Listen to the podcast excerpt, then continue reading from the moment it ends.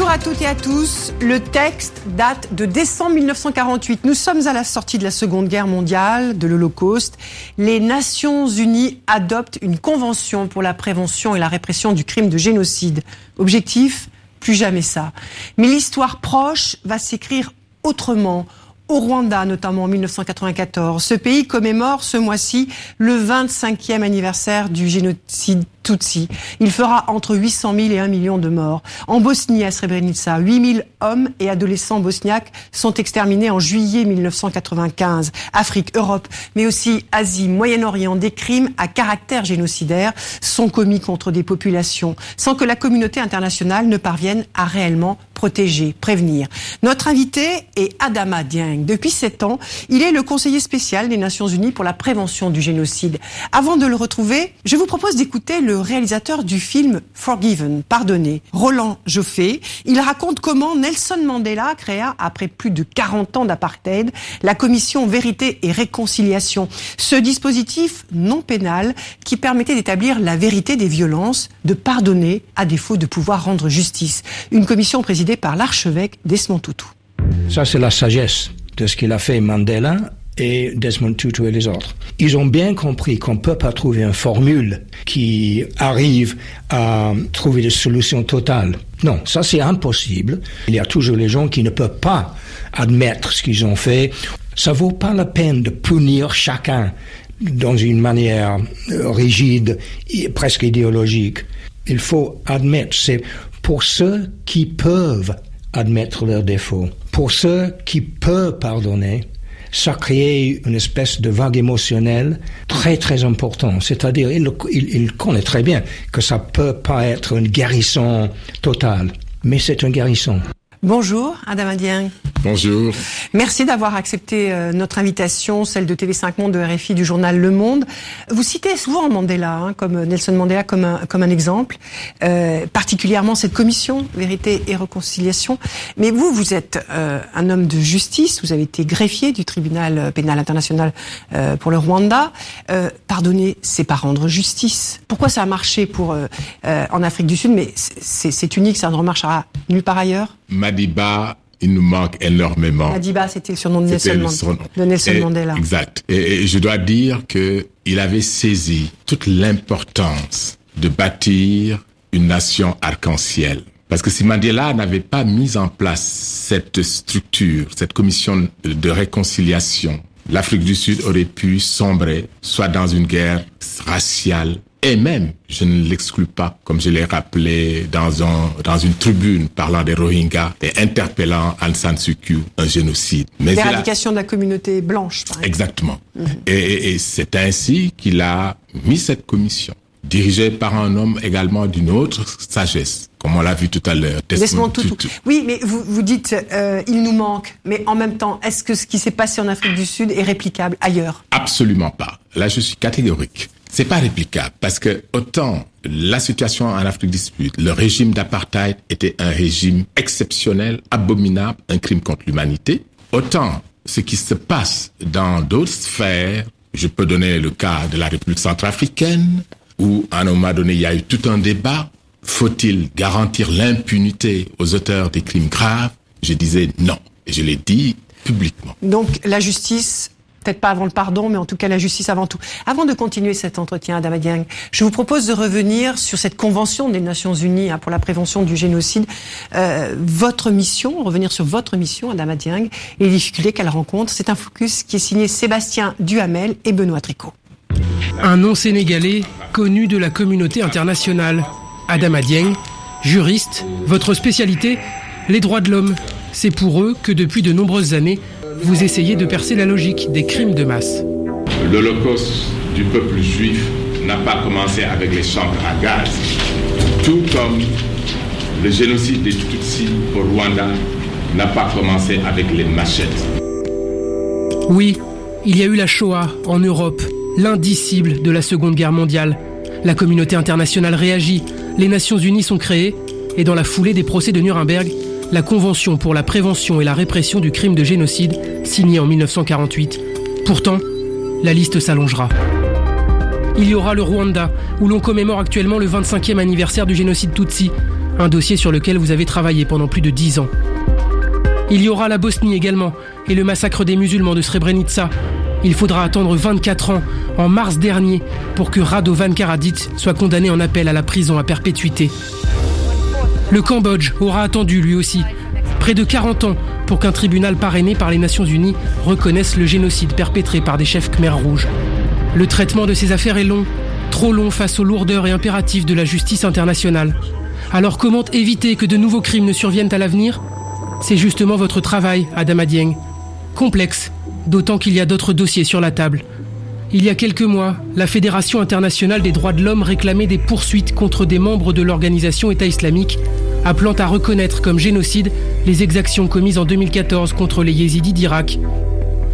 D'actualité également, le sort des centaines de milliers de Rohingyas persécutés depuis 2011 en Birmanie. L'ONU dont vous faites partie a reconnu un génocide dans un rapport, mais le président de la mission chargée d'établir les faits l'a récemment affirmé. Ce génocide se poursuit à l'heure actuelle. Adam Ading, euh, Sophie Maïbo de RFI et Marc Semo du journal Le Monde nous ont rejoints. Bonjour. Bonjour. Alors, on va évoquer toutes ces actualités, mais avant, je voudrais une réaction de, de, votre part à une actualité. Il y a 48 heures, euh, il y a eu une violente altercation euh, entre le ministre des Affaires étrangères turc et une députée de la République en marche, euh, euh Sonia Krimi. C'était lors de la réunion de l'Assemblée parlementaire de, l'OTAN euh, en Turquie.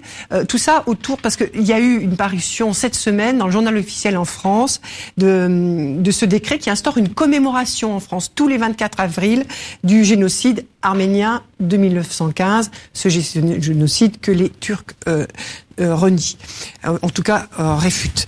une réaction quand vous voyez cette altercation entre la Turquie et la France lors d'une assemblée parlementaire de, l'OTAN? Écoutez, je, dois dire que les Turcs sont très sensibles à la question arménienne. Mais cela dit, je pense qu'il est aujourd'hui urgent que les Turcs, les Arméniens euh, poursuivent le dialogue autour de cette question. Des massacres ont été commis, cela nous fait l'objet de Plus d'un million de morts durant la Première Guerre mondiale. 1915, précisément.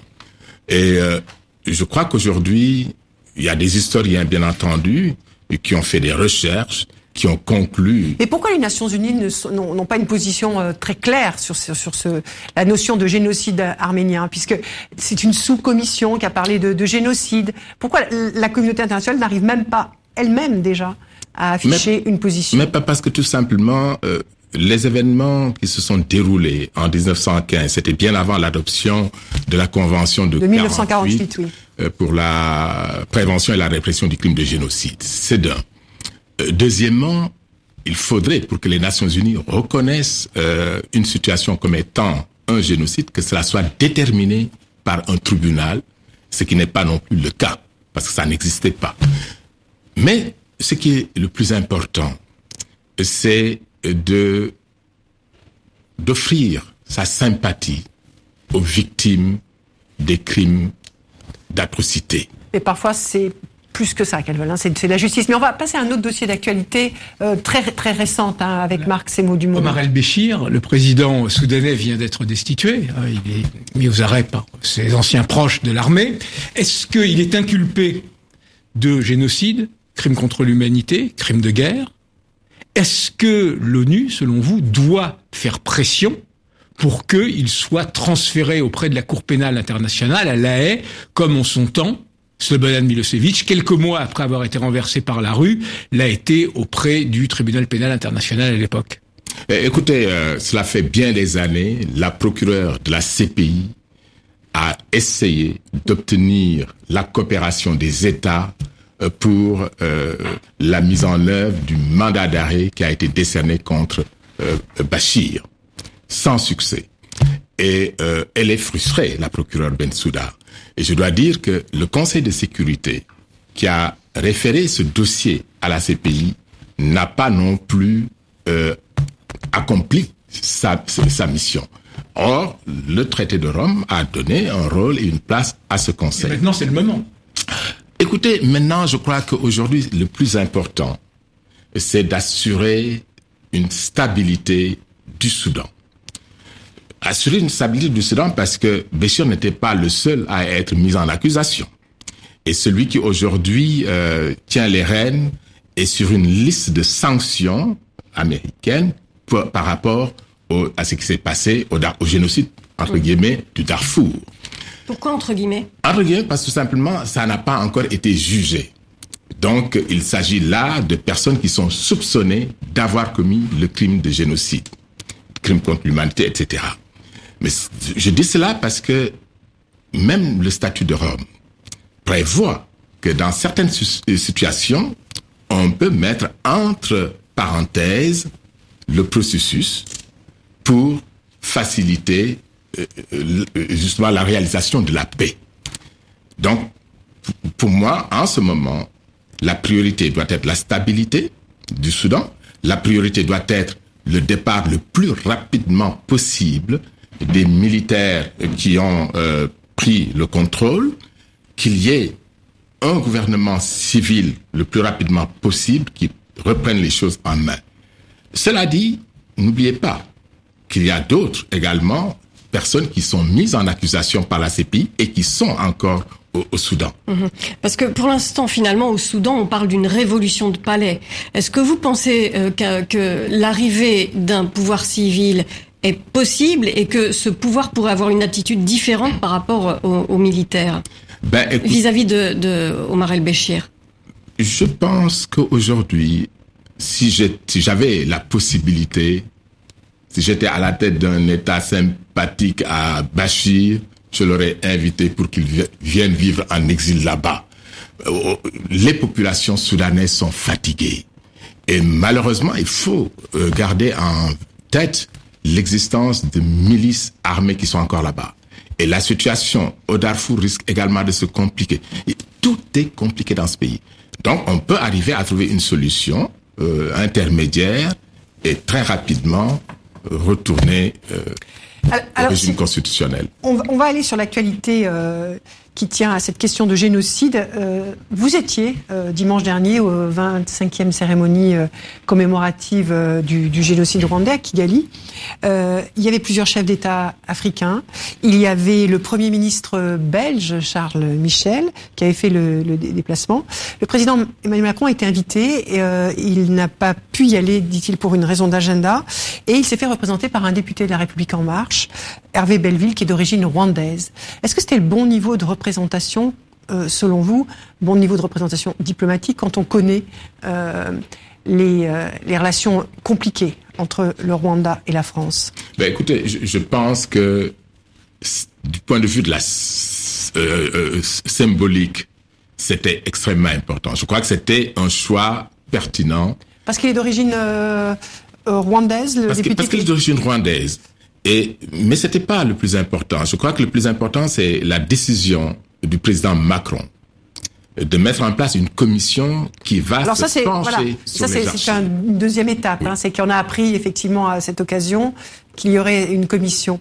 Mais donc vous pensez que le, un député, euh, le ministre des Affaires étrangères, n'aurait pas mieux représenté la France euh, en non. Ben, le, député, c'est le représentant du peuple. Il représente le peuple français, pas le ministre des Affaires étrangères. Qu'est-ce qu'il va falloir, pensez-vous, qu'est-ce qu'il va falloir pour que le président euh, français se rende sur place à Kigali dans un moment pareil?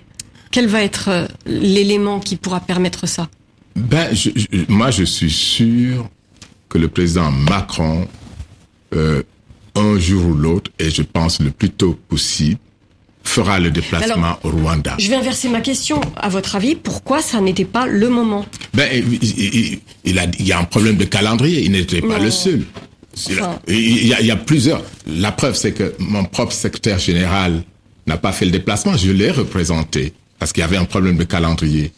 Et je crois que le président Kagame l'a parfaitement bien compris, qui était heureux de voir le secrétaire général représenté par Adama Dieng.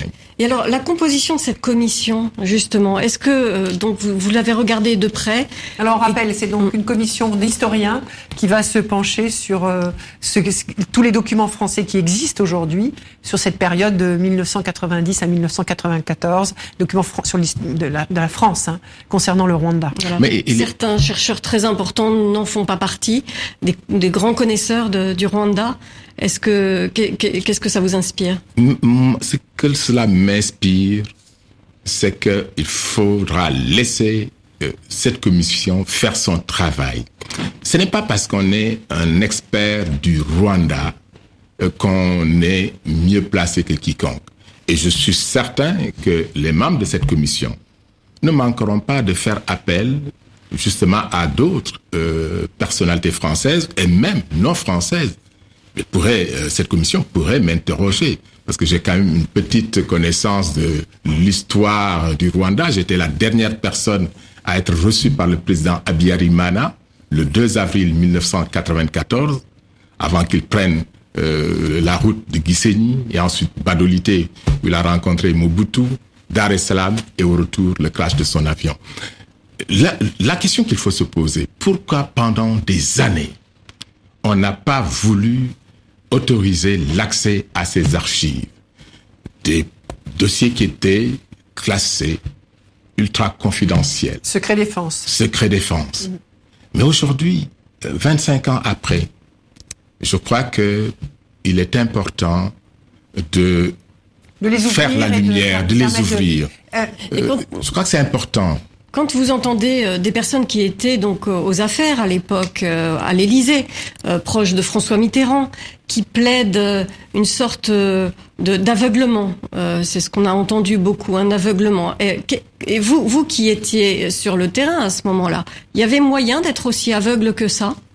Ben écoutez, je suis sûr et certain, et ça c'est mon ami le général Dallaire qui le disait, et moi-même, comme je l'ai mentionné, euh, je, on sentait, il y avait des tensions qui, qui régnaient. Il y avait des meurtres avant même que le génocide arrive, déjà au mois de février. Je me souviens d'avoir demandé à Biarimana de tout mettre en œuvre pour lancer des enquêtes, euh, pour lancer des enquêtes contre ces meurtres, dont un de ses amis. Il y avait des éléments extrémistes qui étaient déjà là la radio des mille collines commençait déjà à injecter du venin.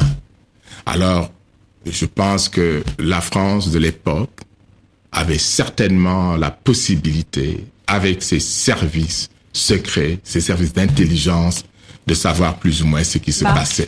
mais justement, à cet égard, est-ce que vous pensez que la France, donc que le président Emmanuel Macron, doit, comme Charles Michel, le Premier ministre belge, comme il l'a fait de façon très émouvante lors des commémorations. Est-ce que la France aussi doit s'excuser?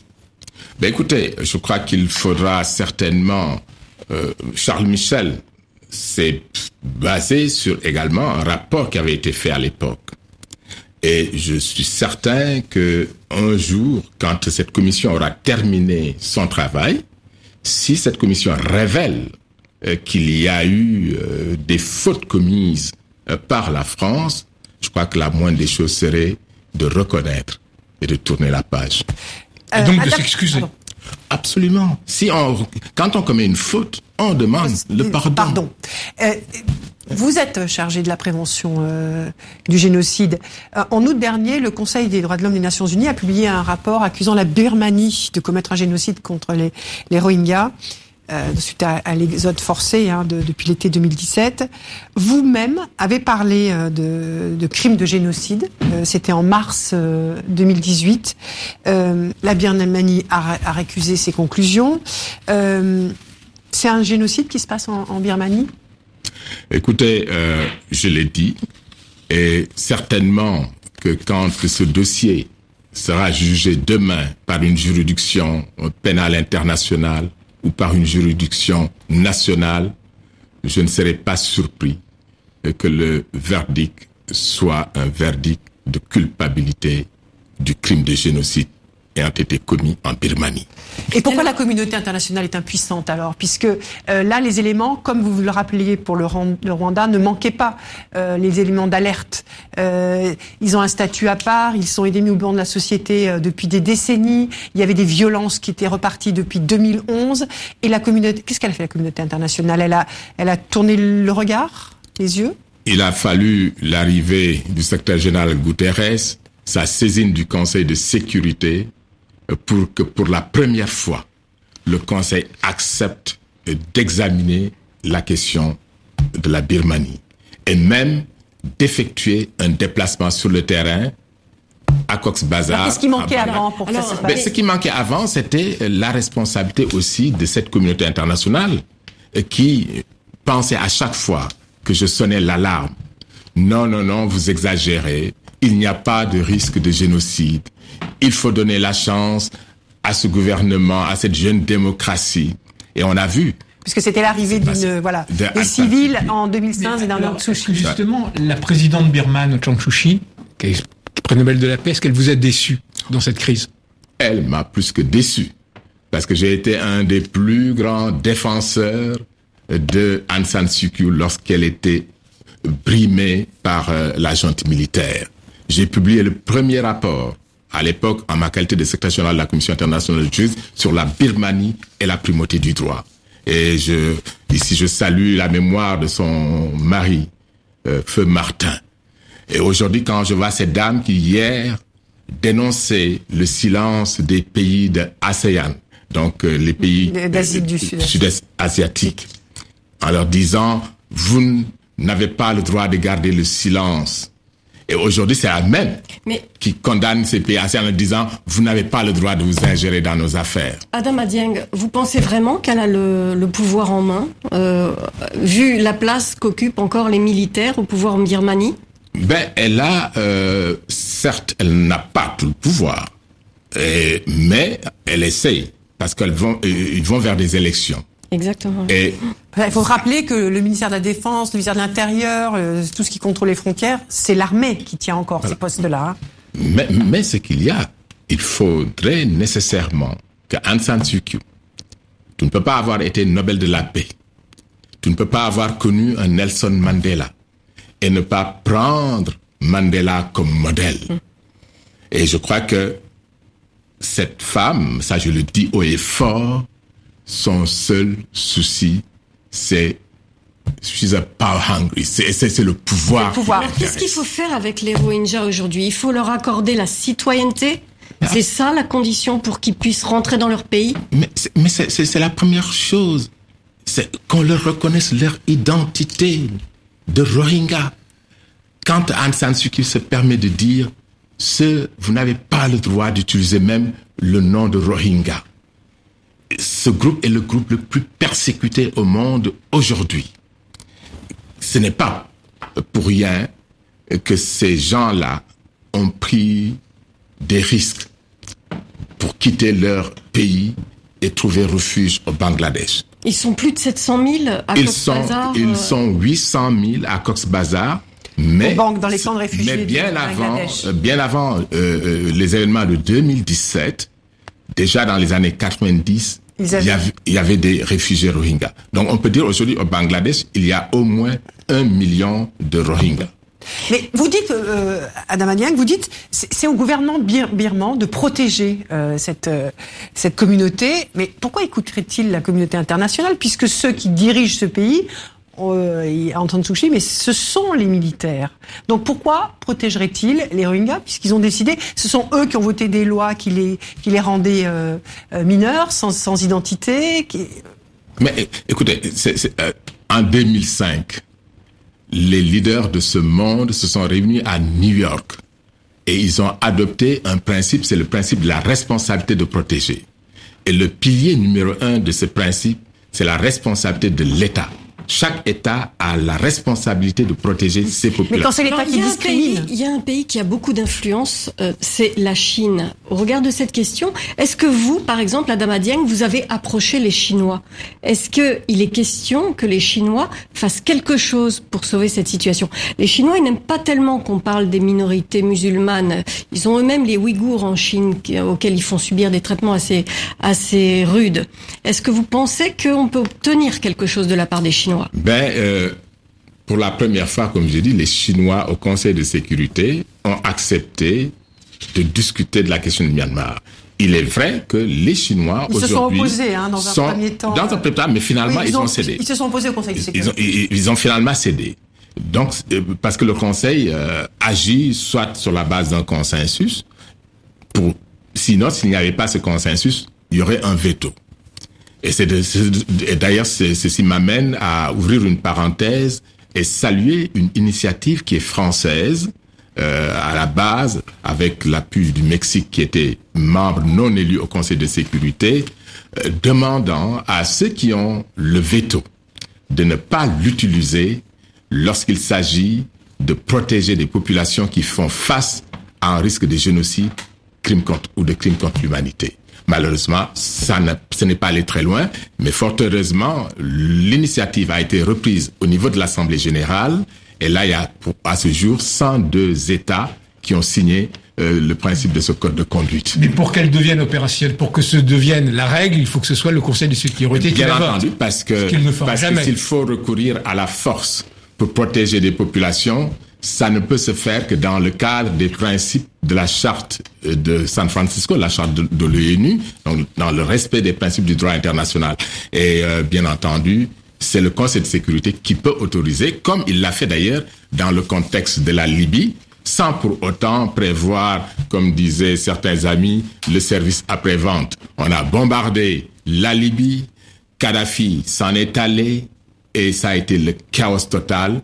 Et c'est pourquoi le secrétaire général, dans un de ses rapports sur la responsabilité de protéger, a suggéré au Conseil, à l'avenir, de considérer également les actions à entreprendre après intervention. Alors, avant de, de poursuivre cet entretien, pour savoir justement comment on établit un génocide du, du, du, point de vue des normes internationales et de parler de la situation en Syrie et en Irak, je vous propose d'écouter euh, Nadia Mourad, cette jeune femme yézidi hein, qui a eu le prix Nobel euh, de la paix avec euh, Denis Mukwege, ce médecin congolais. Euh, elle, elle a été vendue, euh, violée, torturée avant de s'échapper en 2015. on l'écoute, Nadia Mourad.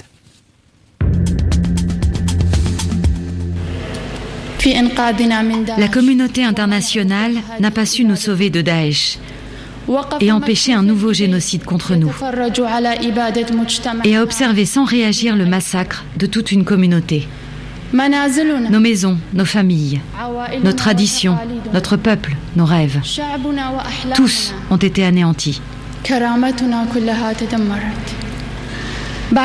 Après le génocide, nous avons reçu des témoignages internationaux et locaux de sympathie. Et de nombreux pays ont reconnu ce génocide. Mais le génocide ne s'est pas arrêté. La menace d'anéantissement perdure. Marc. Justement, à propos des yézidis, hein, on rentre dans les définitions du génocide même, c'est-à-dire la volonté d'exterminer un groupe pour des raisons raciales, religieuses, etc. Là, c'est un génocide qui n'est pas commis par un État, mais par un groupe terroriste, en l'occurrence Daesh. Alors que faut-il faire aujourd'hui vis-à-vis des gens de Daesh qui ont été arrêtés? Est-ce qu'il faut, pour juger ce génocide, créer un tribunal particulier ou dépendant de la CPI, que l'on installerait dans un pays, euh, être en Irak, en genre, ou, ou dans un pays proche, est-ce que vous pensez que c'est nécessaire de créer un tribunal, une cour internationale pour juger les responsables de Daesh suspectés de ce génocide? Écoutez, euh, j'ai visité l'Irak, j'ai rencontré les autorités à Bagdad. J'ai passé toute une journée avec Baba Cher, le leader spirituel des Yazidis.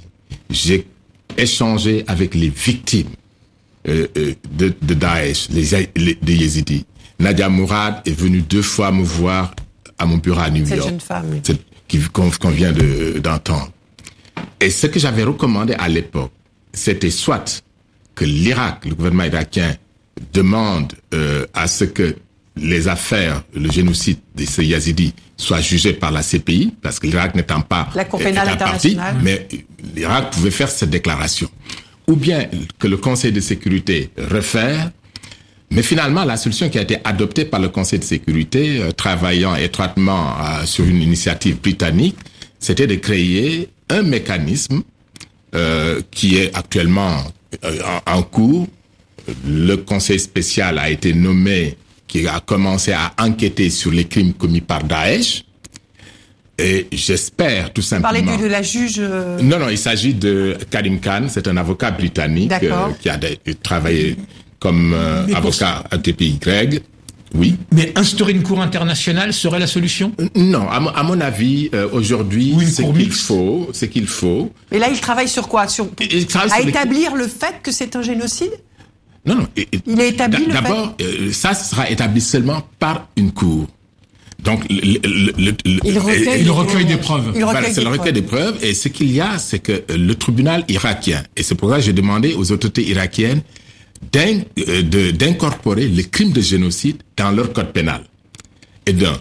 Et de deux, euh, il y a en ce moment, je crois que il y a actuellement un projet, d'ailleurs, qui est en cours, qui va être soumis au Parlement, pour reconnaître euh, les crimes de viol commis contre les euh, la communauté les yézidis. Alain Madiang, ça veut dire que vous faites confiance à la justice irakienne? Non, c'est pas une histoire de confiance. Euh, comme j'ai dit, il y a des il y a des limites. D'autant plus que euh, les crimes, il y a eu certes les crimes commis par Daesh, mais il y a eu des crimes aussi commis par des forces de sécurité irakiennes des milices contre des milices contre des personnes, euh, des sunnis, etc. Et, et, tout ça, il faudra le gérer. Il faudra le gérer. Je, je dis tout simplement l'idée de coup parce que on a, je pense que il n'y a plus d'appétit. Mais un tribunal pénal international comme il y a eu pour le Rwanda. Il y a une cour pénale internationale qui existe, la CPI. Et tout État qui le souhaite, euh, l'Irak peut le faire, mais le Conseil de sécurité aussi. Mais ce qu'on a vu, le Conseil de sécurité a rejeté euh, la possibilité, par exemple, de référer euh, la situation syrienne devant la CPI. Et l'Assemblée générale a dû prendre le dossier en charge en mettant en place un mécanisme international. Et ce mécanisme a ses limites parce que ce mécanisme ne va pas juger. Mais au moins, ce mécanisme va euh, compiler les preuves pour que demain... Et pourquoi pas un tribunal pénal international comme il y a eu pour le Rwanda, comme il y a eu pour lex Vous avez l'air de dire ces formules-là n'ont pas fonctionné correctement Non, c'est pas qu'elles n'ont pas fonctionné correctement, mais de mon point de vue, ces, euh, euh, ces, euh, ces, ces formules précédaient la création de la Cour pénale internationale. Aujourd'hui qu'on a une Cour pénale internationale permanente, qui a même donné un rôle au Conseil de sécurité, que le Conseil a utilisé dans le cadre, par exemple, du Darfour. Mais ce qu'il faut, c'est que le Conseil se doit de ne plus être sélectif. Mais vous trouvez qu'elle est exemplaire, cette Cour? Elle, elle se plaint elle-même de, de, ne pas avoir les moyens suffisants pour, euh, pour faire le travail. Ben, elle n'a pas les moyens suffisants. Elle ne reçoit pas, comme je l'ai dit tout à l'heure, la coopération des États. Que faire? Le Conseil de sécurité, de mon point de vue, est l'organe euh, qui a la responsabilité première euh, du maintien de la paix et de la sécurité internationale. Et qu'on le dise haut et fort, la commission d'atrocités criminelles, la commission de génocide, est une menace à la paix. Et on ne peut pas se permettre de laisser des, des criminels impunis. Et ce n'est pas encourageant. Au contraire, ça risque euh, de perpétuer euh, les atrocités. justement, est-ce qu'il y a eu, vous êtes donc à propos de la prévention des génocides, est-ce qu'il y a eu des cas récents où on peut dire que l'on a prévenu un génocide? Ben, je pourrais donner le cas de la République centrafricaine. Lorsqu'en 2013, après euh, le renversement de Bozizé, qu'est-ce qu'on a vu? On a vu très rapidement des éléments de la Seleka, des éléments anti-Balaka, qui sont entrés en danse et qui ont commencé à commettre des atrocités ciblées, c'est-à-dire manipulant la religion. Oui, alors c'était les chrétiens. On parlait de crainte de génocide à l'époque. Voilà, c'est le risque. Mm. Parce que mon rôle n'est pas de déterminer s'il y a génocide, mais c'est de le prévenir. Le prévenir. Et je dois dire que là, on a réussi. Parce que c'est seulement lorsque j'ai euh, j'ai fait un exposé devant le Conseil de sécurité que le Conseil a pris la mesure du sérieux de la situation. Parce Mais que j'ai dit aux sortes... Adama Dieng, donc il y a eu des négociations à Khartoum. Aujourd'hui, on sait quelle est la situation à Khartoum. Est-ce que cela vous inquiète Ce qui a été négocié, c'est quand même euh, du côté de Khartoum que la Séléka a, a été euh, finalement poussée à, à, signer l'accord avec euh, les autorités euh, de, de centrafricaines. Est-ce qu'il y a un risque aujourd'hui avec la déstabilisation soudanaise que la, la situation se complique encore en RCA ben, il ne faut pas l'exclure, mais j'ose tout simplement espérer que les acteurs, les groupes armés qui ont signé euh, cet accord de Khartoum vont respecter euh, leur engagement. Euh, bien évidemment, c'est une des raisons pour lesquelles, d'ailleurs, tout à l'heure, je disais que ce qui me préoccupe aujourd'hui, c'est la stabilité du Soudan. Parce que si le Soudan est, est déstabilisé, ça va avoir des conséquences aussi dans les pays de la, sous-région. Alors il y a la situation au Mali aussi, euh, Dieng. Il y a eu ce, ces, ces, meurtres, ce massacre hein, perpétré euh, contre les populations Euh, plus de 160 morts euh, très récemment. Est-ce que là, il y a un moyen Est-ce que d'abord, est-ce que vous redoutez que la situation évolue euh, encore plus tragiquement? Et est-ce qu'il y a un moyen d'éviter qu'il y ait peut-être un génocide d'une communauté dans, dans, ce pays? Quand on voit l'incapacité aussi bien de la MINUSMA, aussi bien des forces militaires en présence, il y a la Barkhane, hein, les Français, mais qui ne sont pas dans cette zone, l'incapacité de protéger les populations est-ce que vous, vous êtes mobilisé sur cette question Et qu'est-ce que vous faites Ben écoutez, euh, nous, nous, sommes mobilisés sur la question. Euh, avant même ces événements, j'ai envoyé une équipe au Mali. Et au retour de cette équipe, j'ai sonné déjà l'alarme. Parce que je voyais venir. Et j'espère tout simplement qu'après les événements d'Ougassogou du 23 Mais c'est là où il y a eu 160 morts, voilà. Il y a eu les 160 morts. Déjà, on a eu euh, le, le, bureau du haut commissaire aux droits de l'homme a répertorié pas moins de 600 morts au cours de l'année. Voilà. Et ce qu'il faut, c'est mettre aussi un terme à l'impunité au Mali. Il y a des crimes graves qui ont été commis et qui sont restés impunis. Il faut également euh, recentrer. Mais l'État est défaillant, l'armée malienne est défaillante. Comment on fait? Mais écoutez, euh, ce qu'il y a, c'est qu'il y a, on a finalement stigmatisé la communauté Peul. Vous êtes Peul, vous êtes djihadiste. Des Peul ont été arrêtés, soupçonnés de djihadisme, de terrorisme. Mais quand vous dites on, c'est qui on? C'est l'État? Mais c'est l'État malien. Et donc il faut aujourd'hui, parce que quand vous euh, laissez des milices armées qui sont lourdement équipées, les Peuls finalement se sont sentis abandonnés. Quand vous quittez Bamako parce qu'on n'a trouvé aucune preuve, eh bien vous devenez facilement une cible finalement, une potentielle recrue tellement vous êtes frustré. Alors comment imposer aux autorités maliennes de protéger les populations il, il, ne s'agit pas de leur imposer. Il faudrait aujourd'hui que les autorités maliennes euh, remplissent leur devoir, leur assument leur responsabilité de protéger leur population. Maintenant, si euh, l'État est sous stress et n'a pas les moyens, la communauté internationale a également le devoir de soutenir, d'accompagner le Mali. Qu'est-ce qu'il faut la, dé, la, le désarmement de toutes les milices de quelques Non non non, écoutez, euh, il y a eu un accord de paix qui avait été signé. Oui. Et jusqu'ici, tous les groupes n'ont pas été intégrés. Par exemple, si je prends le, le cas des Douassac, euh, qui euh, finalement ont opéré d'ailleurs avec des forces Barkhane, c'est, euh, c'est, ce groupe armé a été perçu comme traître au sein de sa communauté Touareg. Alors que si, ce groupe avait été intégré dans les FAMA, eh bien, ça ne se serait pas passé. De même, euh, les, les, les milices Peul, au début, ces groupes armés Peul n'existaient pas. Mais si on ne fait pas attention, De Dakar au Darfour, vous avez des peuples partout. Et si on ne règle pas cette question aujourd'hui, d'abord dans le Sahel, on a vu au Burkina Faso, mais ça va continuer. Au Nigeria, il y a on, les trouve. Au Cameroun, on les trouve.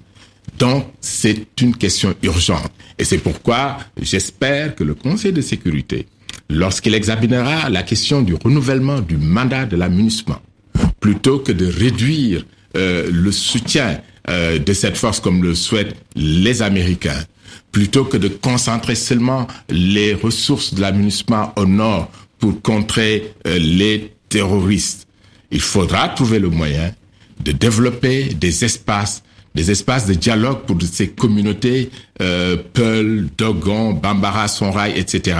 Et mon bureau a d'ailleurs déjà offert d'aider à ce dialogue intercommunautaire et mieux, je compte même inviter des euh, leaders communautaires au Rwanda pour qu'ils engagent des discussions là-bas sur place et qu'ils comprennent ce qu'est déjà le risque génocidaire. On ne peut pas se permettre. On ne peut pas se permettre d'avoir un autre Rwanda.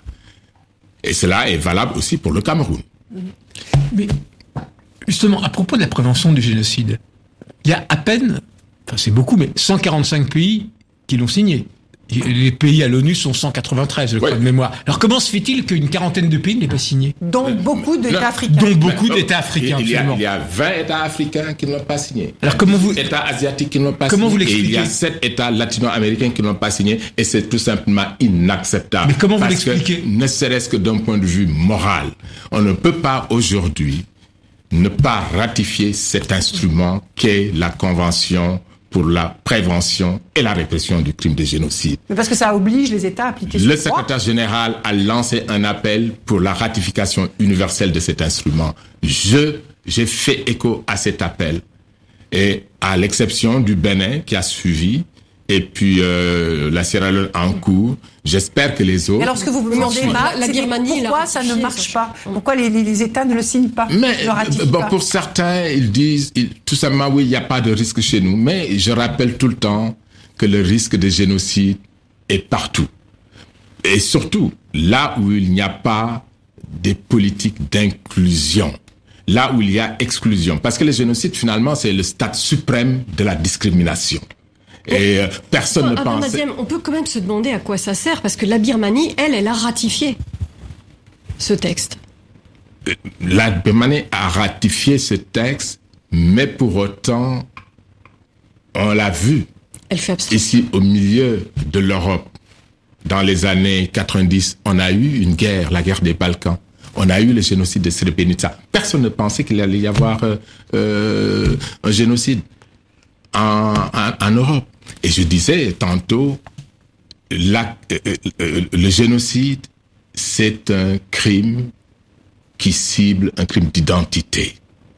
Et à partir de cet instant-là, quand on voit ce qui se passe aujourd'hui, même en Europe, quand on entend un monsieur Orban qui humilie, stigmatise les migrants et les réfugiés, quand on entend le discours ambiant où on veut que ce soit le migrant qui soit la cause des problèmes, des difficultés économiques ici ou là. N'oublions pas, c'était des signes avant-coureurs qu'on avait vus dans les années 30.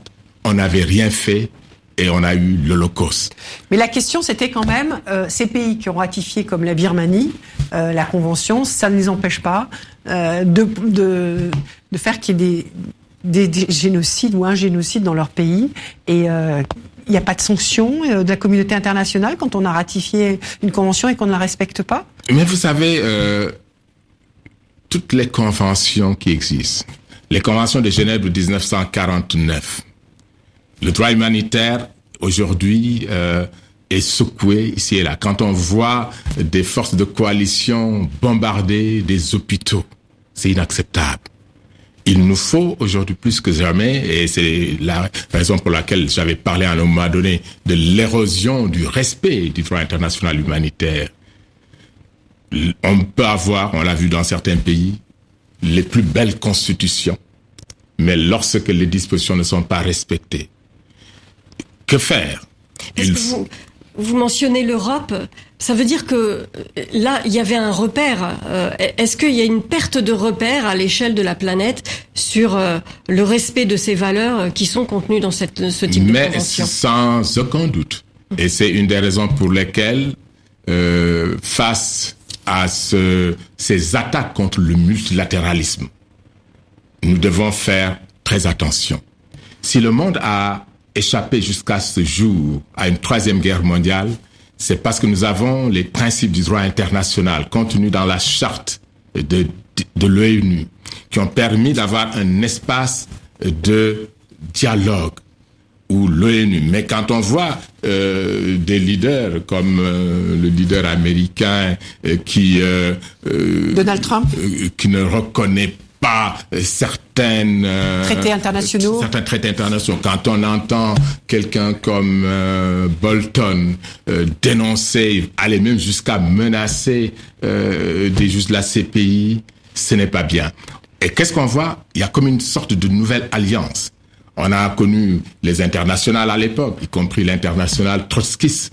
Mais ce que je crains, c'est qu'on voit demain émerger une internationale des ultranationalistes quand on voit les groupes néo-nazis qui se développent, quand on voit des groupes néofascistes, c'est pourquoi j'ai dit, nous devons faire très très attention. Et je l'ai dit lors de la réunion du, groupe de haut niveau de l'Union européenne sur le racisme, la xénophobie et les formes de discrimination. J'ai dit faisons en sorte que ce qui a constitué le ciment de l'Europe, c'est-à-dire les valeurs que sont le respect des droits de l'homme, le respect de la primauté du droit. Qu'est-ce qu'ils répondent les Européens quand vous leur dites ça? Eh bien, ils ont apprécié parce qu'ils ils, ils, font, ils font dans ce sens. Parce que pour la première fois, on a vu l'Europe invoquer l'article 7 euh, en ce qui concerne euh, la Hongrie et la Pologne, n'est-ce pas, euh, pour atteinte au principe de l'indépendance, la justice, au principe de la primauté du droit. C'est déjà un premier pas, mais il faut aller beaucoup plus loin. Il faut aller beaucoup plus loin. Et, C'est-à-dire ben, C'est-à-dire, euh, il faut oser, et on a vu par exemple dans le contexte euh, politique euh, de, de l'Europe, le parti de M. Orban être suspendu du PPE, euh, qui est donc l'alliance. Donc, donc c'est déjà des, des, des premiers pas. Mais, euh, Adam Adiang, on arrive presque à la fin de cet entretien. hein, il nous reste une petite minute. Moi, je voudrais juste vous poser une question très concrète. On a vu euh, des décisions de justice intervenir euh, ces derniers mois euh, concernant euh, notamment Karadzic. Euh, qui a été euh, condamné euh, en mars à la, perpétuité pour les crimes de génocide commis en Bosnie, hein, puisque vous parliez de, l'Europe. Un quart de siècle après les faits, c'est long. Et est-ce que vous savez, est-ce que vous pensez que ça sert la justice de rendre justice si longtemps après un génocide et des massacres de population? Ça sert toujours. Tous ces témoins qui se sont déplacés pour aller euh, témoigner devant le tribunal pénal euh, pour l'ex-Yougoslavie, pour moi, ce sont des héros. Karadzic n'est pas un héros. Karadzic est un criminel. Il était le président autoproclamé hein, de cette république euh, serbe en Bosnie-Herzégovine, mais il a commis des meurtres avec Mladic. Et il aura fallu, je le rappelle, il n'y a pas eu d'explosion de joie, il n'y a pas eu de dans, quand la, la sentence a été euh, proclamée, parce que cela faisait juste 25 ans que les, les gens attendaient la justice. Voilà, mais, mais justice a été faite. Justice a été faite et j'espère tout simplement que dans la région et notamment en Bosnie-Herzégovine, on va renforcer le processus de réconciliation. On est arrivé, ça sera ça la réconciliation, euh, Monsieur Dieng. Pour nous sommes au terme de cet entretien. Merci beaucoup d'avoir répondu à nos questions, celles de TV5 Monde, celles du journal Le Monde de Marc, avec Marc Semo et de RFI avec euh, Sophie Malibaud. Merci à vous tous pour votre euh, fidélité, à Carla Boy pour la préparation de cette émission et à notre réalisateur Eric Crécy. On se retrouve la semaine prochaine pour un nouveau numéro d'International. À très vite.